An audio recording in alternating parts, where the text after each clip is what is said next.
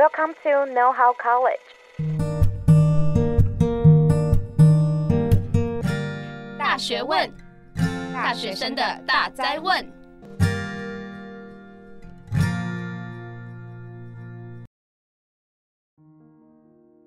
欢迎回来，《大学问》大学生的大哉问，我是主持人 Fanny。在过往的集数中，我们邀请了紫云，跟我们一起讨论了关于压力及忧郁症。啊，包含它的就是引发的动机，还有它的症状。那随着社会对于忧郁症的关注度越来越高，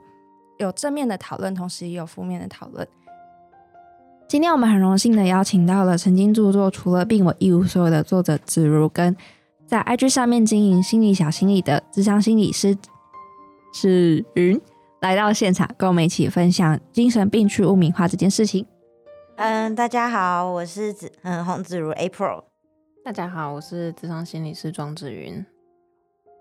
好，那可以请两位简单的跟观众介绍一下自己吗？嗯，大家好，我是除了病我一无所有的作者 April。然后这本书它其实是在记录我的发病记录，因为我本身有忧郁症、躁郁症跟 PDSD 然后我希望可以借由自己的经历。呃，让身边的人更理解，或是看见精神疾病的世界。那其实这本书也是我在追求疗愈自己的方法之一。然后我想要当一个坦白的实验组，就是看看这样做会对自己的病情就是有什么改变，或遇到什么样的转折。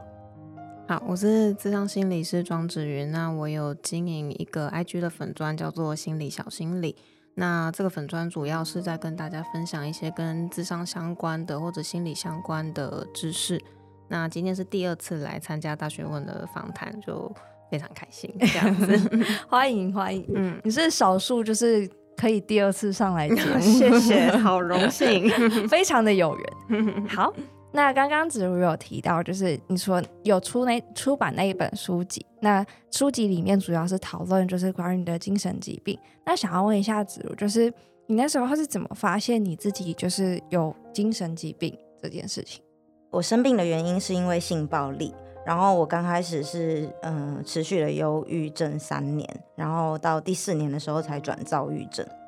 然后就是双极性疾患，它是一种情绪起伏过当的疾病，就是我会完全没办法控制自己的言语和行为。那表现出来的症状就是我会很过度有自信，或是很嗨，然后连续好几天不睡觉，然后一直讲话停不下来，也没有办法休息。我的脑袋就是会像是快转，就比较具象化的话，就是脑袋同时开了十几二十个 Word 视窗，然后每个文件都在打字。对，然后呃，我觉得其实生病的刚开始，我觉得每个人都是很难发现自己生病，因为你就是处于自己自己的主观世界里面，所以你做任何行为，其实都是需要别人来观察，你才会知道你有什么样的性格跟以前不一样。那我比较明显的是，是我以前不是会在社群上会呃，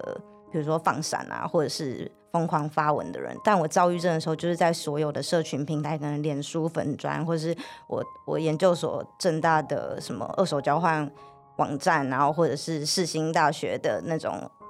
二手拍卖，就是任何想得到的留言板，我都在上面不断的呃打自己的私事。那呃，我的家人的朋友就是也有发现嘛，就会觉得我怎么会这样。对，然后才被拖去看医生，然后才知道说，原来我的忧郁症转躁郁症了。那我原本吃的忧郁症的药物可能是替你忧啊，或是利福泉，他们是让你的情绪比较提高的一些药物，但是在躁郁症的时候吃的时候，反而让你的情绪会更加的往上提升。那那我那时候就是爆掉到呃有点失忆，然后我做了很多没有办法控制的行为，就是例如冲动性购物，我一个月花了三十万。我没有办法不讲话，对，基本上就是我觉得我得了躁郁症以后，其实我觉得我的外表看起来很冷静，但我我自己觉得我的表皮里面有另外一个我不断的在讲话，我没有办法停止对自己讲话。然后我觉得躁郁症还有一个很有趣的情况，就是我刚刚讲到的，就是十几二十个 Word 的视窗不断在打字，然后在初期的时候，我会我会很害怕，然后我我我想要把我所有看到的东西都。就是讲出来，但是那些东西都是没有任何的顺序的，对，他们那些东西等于就是一堆呃没有没有办法被梳理的想法，对，同时存在。刚刚子如有提到说，就是他在发病的当下，其实有很多的症状是他自己不自觉的，就包含说。呃，可能会冲动性购物啊，或是做出一些他平常根本就不会做的事情，像是可能原本他他是一个很低调的人，但是他突然在各种他可以接触到的社群软体上面疯狂的发文什么之类的。那这样子的病症，其实跟一般我们对于比如说像我们上一集讨论的忧郁症或者是压力的忧郁倾向这件事情来说，比较难去自己去呃意识到说我有这样子的症状。那这边呢，就想要起来请问一下心理专家，我们的芷云。像这样子的情况，就是它不能是我们我们自己对于那个东西的意识或者是病视感可能比较低的情况之下，可能会需要透过外人来帮助我们。那像这种时候，你会怎么建议？像他们发生这样子的状况，或是有这样子的情形的时候，对于生病的当事人或者是身边的友人，可以怎么样去帮助他们呢？嗯，应该是说，因为一般来说，如果我们是忧忧郁转躁郁，像子如的这个经验的话，刚开始会觉得，哎，我好像好了，就是他不会这么低落，情绪不会这么低落，他会开始越来越嗨，越来越嗨。那所谓的躁，其实它不是像我们大家一般认为的，说是爱发脾气就是叫做躁。那躁它其实是有一个情绪非常亢奋，就是它会变得很有能量，所以很多时候。郁转躁的时候，对当事人来说，他是会觉得我好了。那对身边的人可能也会误以为他好了。那其实躁他有一个状况是，他会一般来说他会失眠，就是他都不用睡觉，然后脑袋会有非常非常多的想法。那再来是他会过度的觉得自己什么事情都办得到，对，然后当然也会有易怒，让情绪很高涨的情况都会有。所以，嗯、我们在观察自己的情绪的时候，其实就像之前提到的，就是我们对我们自己平常状态就要够了解。所以，当我们发现我们有一些些的不对劲，比如说像子如刚刚分享的，他会开始一直发文，一直发文，或者是说他会，呃，不是他，就或者说有可能会找人吵架，或者是有可能会很亢奋，就他要做好多好多事情。那这种时候就是可以注意到这是一个不对劲的事情。那所以。建议就是，我们要先知道自己平时的状况，跟我们对于造这件事情要基本上的认识。刚刚子如有分享说，其实他身边的就包含子瑜跟跟他接触过的医师，或者是甚至是他的编辑，都帮他很多，有点像是他身边的。我自己会觉得很像翻译译者，就是他可能脑袋有很多想法，那他讲出来，但是。旁边的那个是帮他，就是听完他的想法，帮他梳理想法，然后再表达给我们，让其他人可以听见他想法的那一个人。那想要问一下，就是子如接触到这么多人，那你那时候在患有精神疾病的时候，那时候有寻求什么样子的一个帮助吗？就不管是医学上的，或者是非医学上的。我我我曾经有上过一堂课，叫做呃，就是一一种艺术治疗，它是画画，然后他是老师，就是老师想要传达的事情是。他觉得我们人在没有意识画画的情况下，就是呃，我们更可以知道自己真的在想什么事情。所以他们当时就是限制我们只有三秒钟，然后就要画倒数三秒就要画一笔，然后就是用那呃用用现实的时间完成一幅画以后再把它挂起来，然后请另外一个人来觉得他看到了什么，再让呃这个创作者的本人去回复这个。另外一个人的观点，让我觉得很有趣的原因是，我觉得我们所有人都是需要依靠别人来获得更完整的真实。我觉得主观的自己的主观的世界来认识自己绝对是不够的。但是当当呃像是这样艺术治疗，有另外一个人在呃分析你在试试图理解你的这个过程，我觉得就算他讲的是错的，但是呃本人只要有一个。呃，更强烈的自己去推翻它，去解释自己的时候，呃，你就会更了解自己。那我觉得了解自己的过程跟了解疾病也是同一件事情，就是你越了解自己，你或许就会越了解疾病。那我后来发现，我做的所有治疗都是透过这种对话的过程来更清楚自己当下的感受。还另外一个是，呃，我我有去上打鼓的课，其实学习音乐。这件事情，我并不是真的想要成为鼓手，对，成为鼓手，对，但但但是我很清楚是，呃嗯，我的老师那时候就有发现说，我的老师都会知道我应该有一点问题，因为他听我在练鼓的时候，我就是会疯狂的踩大鼓，然后踩到底这样子，就是我就是拳打，就我也没有要练练节奏啊，我他就是在我面前跟我说，你可以打什么，可是我可能就打自己的这样，然后我说这个人是不是压力很大？对对，他就 是我感觉到你压力很大，然后他说你你可以告诉我说你现在。在这件事情上有什么状况？然后我说我听歌打鼓，然后要我打一样的节奏的话，我我会觉得我会飘掉，我会有点注意力不集中。这样，他说：“那你这样就是你你不要听你你要打的那个节奏，你去听你去听贝斯的节奏，或是你去听吉他的声音重复的地方，你去听呃，应该说他是说你去听除了鼓以外的所有的节奏，然后去打你想要打的鼓点。”然后我觉得我的老师就是就是是天才，就是他他如果发现我没办法在我自己的节奏上面得到一个平衡的时候，他开始要我去配合别人的节奏，因为配合别人的节奏，在另外一种观点的话，也像是在这首歌里面也是一种平衡，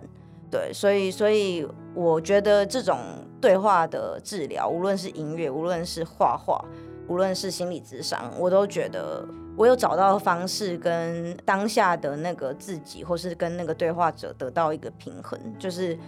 他或许他或许呃只有给你当下的安慰，但是我觉得这个安慰是在可以在未来你痛苦的时候回想起来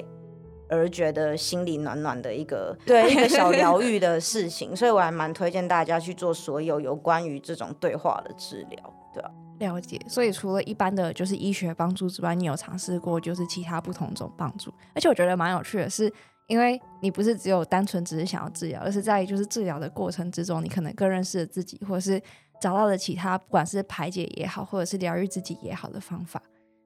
我好想推荐你去看《晋级的鼓手》，你有看过？我看，我看过，那出很好 看。我刚听到那个疯狂打鼓，我想说，嗯，《晋级的鼓手》嗯嗯，好，那这边就想要再问一下，就是紫云。有没有推荐什么样子的嗯方法或者是管道给病友或者是饱受精神之苦的人？除了打鼓之外，其实我我觉得通常我会建议个案就是尝试各种你脑中闪过的事情都可以，就是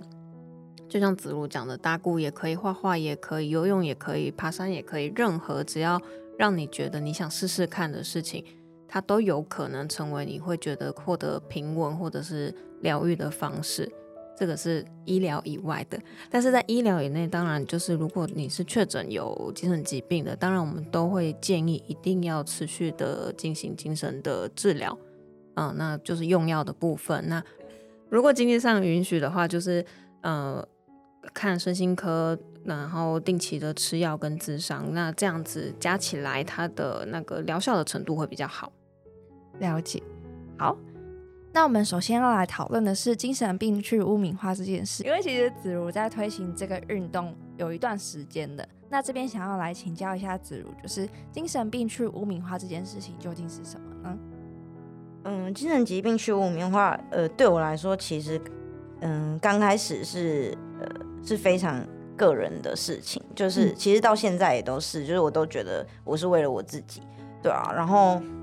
呃，因为我就狂躁三个月以后，我回到现实，然后发现我做了这么多我不没有印象的事情，那对我来说其实是是很恐怖的。我我发病的原因是因为性侵害嘛，所以我其实也没有办法那么容易的去告诉别人说为什么我会变成这样。那时候我只好呃。帮自己贴上精神疾病患者的标签，然后在每一篇文章下面，就是用这个精神疾病去污名化的 hashtag 去一篇一篇的告诉大家说我现在的感觉。对，因为那时候我就是发病的很严重。我觉得精神疾病去污名化，我现在看起来，它其实对于每个人，我觉得都是很个人的事。就是你只要把你自己发病的经验写下来，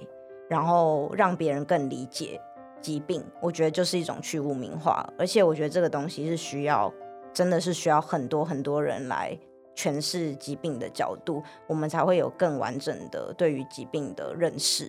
因为每个人都不一样，每个人的病也不一样，就是一个人是一个病。那我觉得只要这些人不，就是不要觉得自己在暗处，他们只要如果愿意说出来，愿意让旁边的人了解，那也也有机会让身边的人更能帮助他们。我刚开始其实也会觉得很别扭，就是我朋友有时候问我啊，或是我妈妈的朋友、家人啊问我说我到底在做什么的时候，我当然会觉得很很很尴尬。但是到现在，就是呃，我写了大概应该做做了这件事情大概三四年了，然后我发现其实很尴尬的事情，只要你一直做，就会变得很平常。你说我不尴尬，尴尬的就是别人。对啊，就是听出来了。其实就是你就是如果愿意真的。呃，愿意对自己坦诚，愿意对别人坦诚，那那其实这件事情就没有什么可以让别人说闲话的余地。我自己是这样觉得，因为其实我那时候发病，我自己是影像工作者，然后影像影像圈又这么小，其实我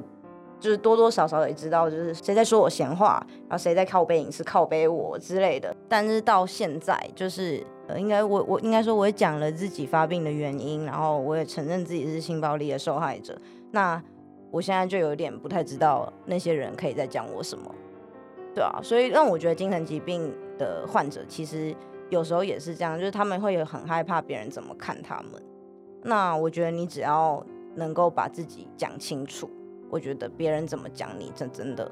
就是真的没有很重要，对啊，嗯，了解。所以其实一开始是因为呃自己本身还有就是精神疾病，然后。体会到了，就是可能人间的险恶，或者是比较不善良的那一面之后，所以才想推动就是去污名化这件事情。那想要问，就是推动这件事情，你有具体做了什么？除了写书跟推广之外，其实没有哎、就是就就是这样而已、欸。其实就是写写这件事情，然后因为书，然后我们大概做了大概五场的分享会，然后那五场的分享会，精神疾病出污名化，让大家了解这件事情来。来来讨论，其实它不可能像是什么什么娱乐性的东西会很多人关注，但是我自己相信，就是有相关疾病的病友，如果他们真的有想要来查这件事情，可以看到我们从十二月到现在做了五场以上的努力，这样子，我觉得这些对话就是不呃不一定是有用的，但是它至少是提供了一些心理师的方法，或是我的方法，然后我们累积了大概。这这九个月的时间，不断的去讨论，也希望这些东西是可以留下来的。了解。那刚刚子如也有提到说，就是他在推动的过程之中，其实一开始一定是会被大家就是疑惑，不管是身边的亲友或是旁边的人都会觉得为什么要做这件事情。可是随着他就是逐渐的去分享自己，跟逐渐的跟越来越多人对话，包含跟他自己对话了之后，慢慢会觉得这件事情其实是蛮正常，也是。就是大家可以平心去讨论的事情，而且我觉得他刚刚讲了一个很重要的点是，虽然说大家的病症可能都一样，就是可能会有一样的忧郁症或是一样的躁郁症，可是就是每个人的病是不一样的，那引发的点可能也会不一样。那那些引发的问题有时候并不是可以这么的坦然的去讲出来，或者是这么豁达的去讲出来。对，所以还是希望大家就是对于精神疾病这件事情可以多一点关心，就不要只是觉得哦，他们就只是在为一个发疯找借口，或者是他们可能就只是为了某些事情去找借口，或者是他们只是想要讨拍之类的。我觉得有很多的原因，或者是有很多的事情是我们没有去看到，也很难去体会的。透过不断的去对话，或是透过不断的去理解，才可以真的就是设身处地的去让他们觉得没有那么的孤独，这样。那想要问一下子如，你觉得你在推动精神病去污名化运动之前跟之后有什么样子的改变吗？我我自己觉得精神疾病患者都呃有比一般人更敏感的情绪感知，对。然后我有一次在一本书里面看到，他说像是 PTSD，我们重复经历了，比如说性暴力的事情这么多次。就是在脑海脑海中重播这么多次，他说，呃，其实我们每一次的情绪路径都不一样，那我们就会比一般人有更多更多的情绪路径。那我其实对这句话让我很印象深刻，因为因为我就想说，我以前没有生病的时候，我看事情的感受，其实我觉得是还蛮单一的，对。然后，但是我生病以后，虽然这这不不是什么好事啦，就是你发病你不舒服的感觉，你在重复体会那件事情的感觉，其实，呃，从很多不同的角度去感受这件事情的时候，你的其实你的感知真的会变得很很像重复写入，重复写入，但是用从不同的角度，所以我觉得你的感知情绪会变得很大片。对，那我觉得呃，无论是对那件事情本身，你你获得了这个能力，但是你对于其他事情，其实你你你也拥有了这个能力。我也不会想说什么要感谢什么精神疾病之类的规划，但是，但是，但是他确实有扩张我的感知情绪的能力。然后，我觉得其实一个人活在这世界上，某某时候，我觉得真的像是艺能说的，最重要的其实是同理心。嗯你有什么任何的超能力都没有用，但是如果你失去了一个对另外一个人的同理心，那你有时候什么都不是。对啊，就是我们身为人的一个最基础的能力，有时候常常会被忘掉，对啊，那还有一件事情是，呃，当我把国的孤独挖得很深的时候，它是可以在某处跟别人连起来的。然后这个感觉有点像是，呃，我觉得其实人跟人之间都还是有一些连接，但我们平常忘记了，就是我们被自己的琐事、被自己的呃工作忙碌。或是任何上任何每个人经历的痛苦而忘记了，但是其实我觉得人跟人之间是，就是那个同理心是是会把我们连在一起的。所以当我觉得当你把自己的痛苦跟你的悲伤，呃，越写的越详尽的时候，呃，它是可以跟让它是可以让别人理呃同时感受到的。如果别人感受到的话，呃。就是或许就不会这么孤单了吧。我想要问一下，就是什么是情绪路径？我觉得情绪路径有点像这样，就是发病的时候，你可以想象，呃，你的发病是一个点，然后你点在一个白纸上面，然后还有一个开始跟一个结束。每次你的发病，如果把这条线连起来，其实两个点里面可以连出很多很多无限条路径。那那些路径的，就是。样子是，比如说像是情绪嘛，我可能是一开始先难过，然后后来是愤怒，但今天我的路径比较是开心之后，然后愤怒，有点像是有点像这样，就是每次都不一样，就是它可能是这样的曲线，哦、或是这样的曲线，它每次都不一样。但是我刚开始会觉得完蛋了，这两点里面我根本就连出无限条线，那我不就是、嗯、呃，我不就是我不就是一。一辈子在 suffering 嘛，就是、嗯、对啊，然后但是后来我我其实又很觉得“无限”这两个字很嚣张，就觉得我们的人生的时间都有限了，我凭什么觉得这两个点里面会连出无限条路径？所以我有点像是呃，利用不断的发病去看这些不同的路径重叠的地方，嗯，然后而且我也相信。我重叠的路径，有些人的路径也会跟我可能有点相似，那他可能就会因为这个相似而感到一点点安慰。因为我也是，呃，写了这么久以后才发现，就是经验可能可以获得某种程度的安慰，对啊，所以去精神疾病去污名化，或者是说遍我一无所有，就是一直都想要去，呃。嗯，揭露自己的情绪路径给大家看，就是告诉大家说，我每一篇的呃，可能我的情绪起伏都不一样。那如果你跟我有刚好一点点相似的话，那很希望这本书可以在你痛苦的时候陪着你。没有，我其实是在自己生病的时候，没有没有一本书这样子陪我。了解，所以这也是当初会写这本书，除了是疗愈自己之外。也有就是很特别的效果，就包含是引发共鸣这件事。我真的觉得引发共鸣这件事情其实很神奇，因为就像我们刚刚有聊到的，就是每个人的孤独也好，或者是每个人的痛苦也好，或是每个人的疾病也好，它其实都是很不一样，不管是病症或是原因都是很不一样。可是我们可以借由分享自己的可能是病，或者是情绪，或者是心情，然后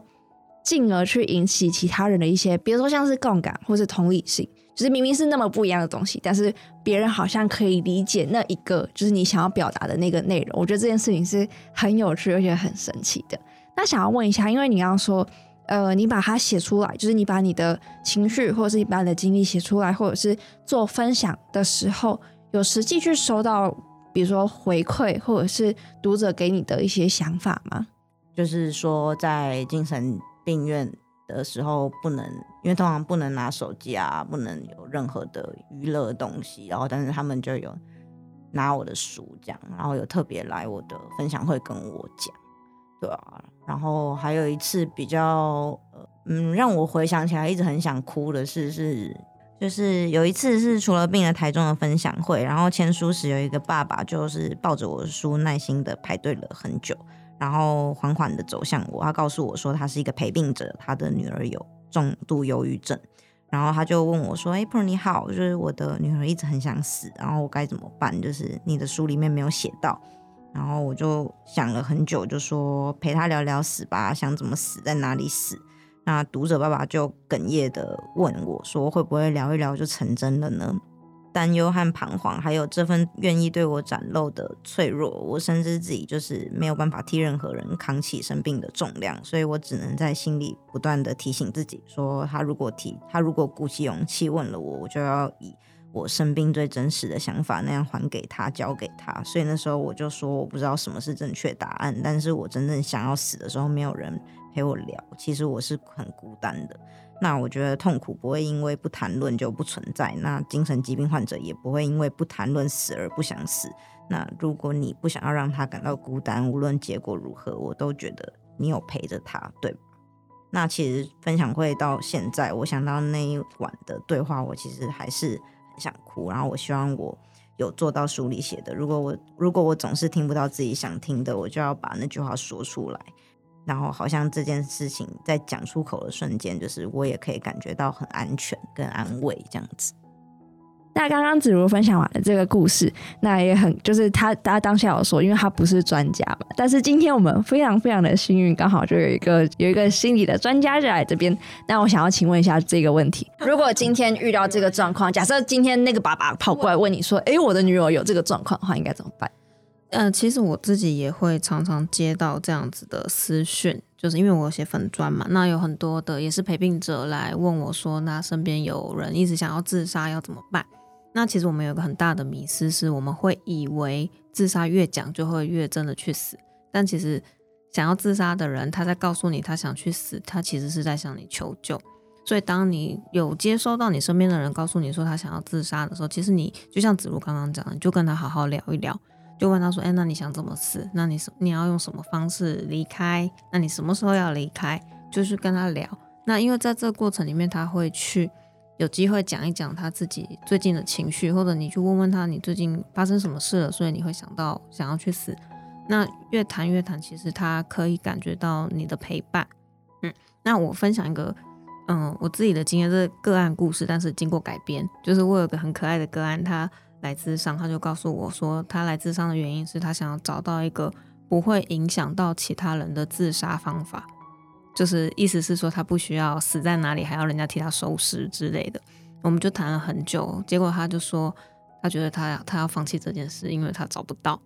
那在那过程里面，我就是一直陪，每一次就是每一周见面的时候，就是陪他聊。他最近发现了什么新的死法？那他想要，那这样会不会痛啊？那这样谁会谁会要来帮他之类的？那在这过程里面，我觉得他其实每一次在讲的时候，他都会告诉我他这一周的心情是怎么样，为什么会想到这些事。那我觉得透过这个过程，好像他就整理了一些他的感觉。嗯，所以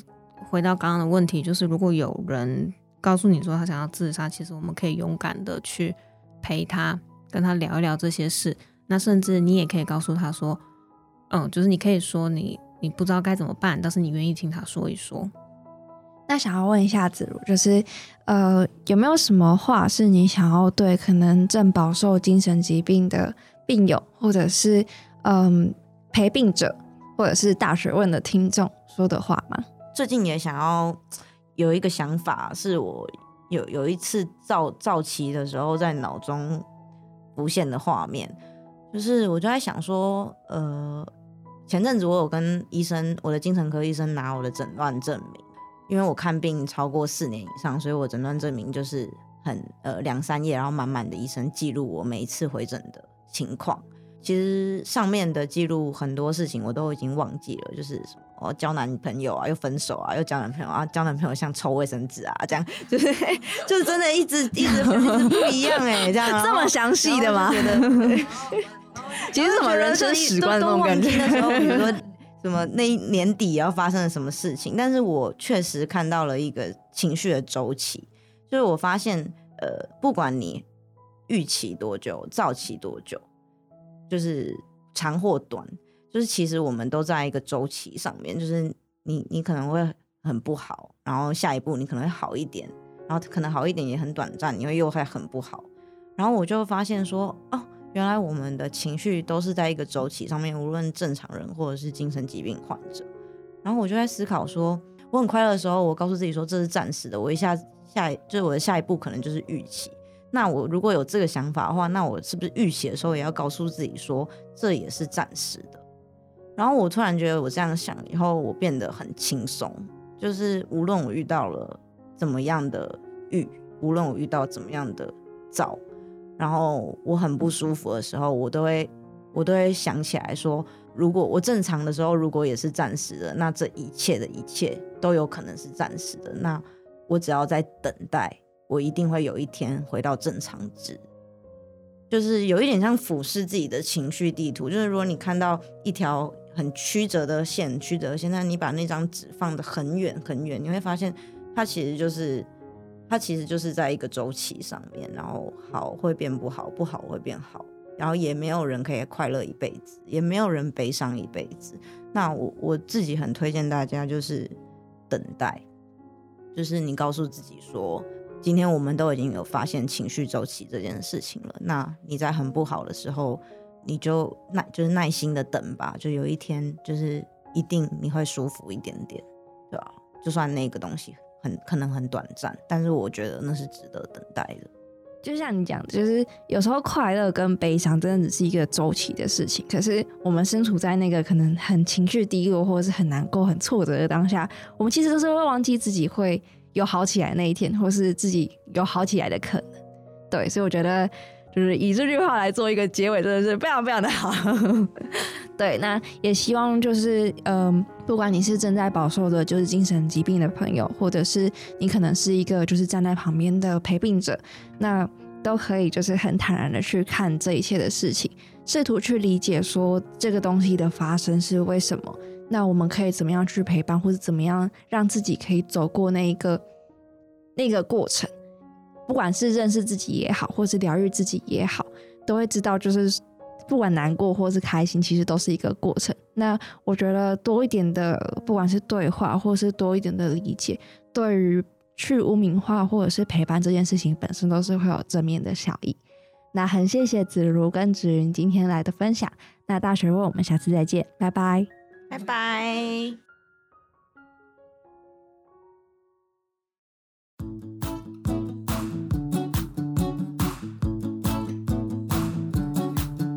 谢谢各位的收听，有其他建议、想听的节目主题，或是想对我们说说话，都欢迎在下方节目说明中找到我们的提问回馈箱连接，把你的想法分享给我们哦。我们下集见。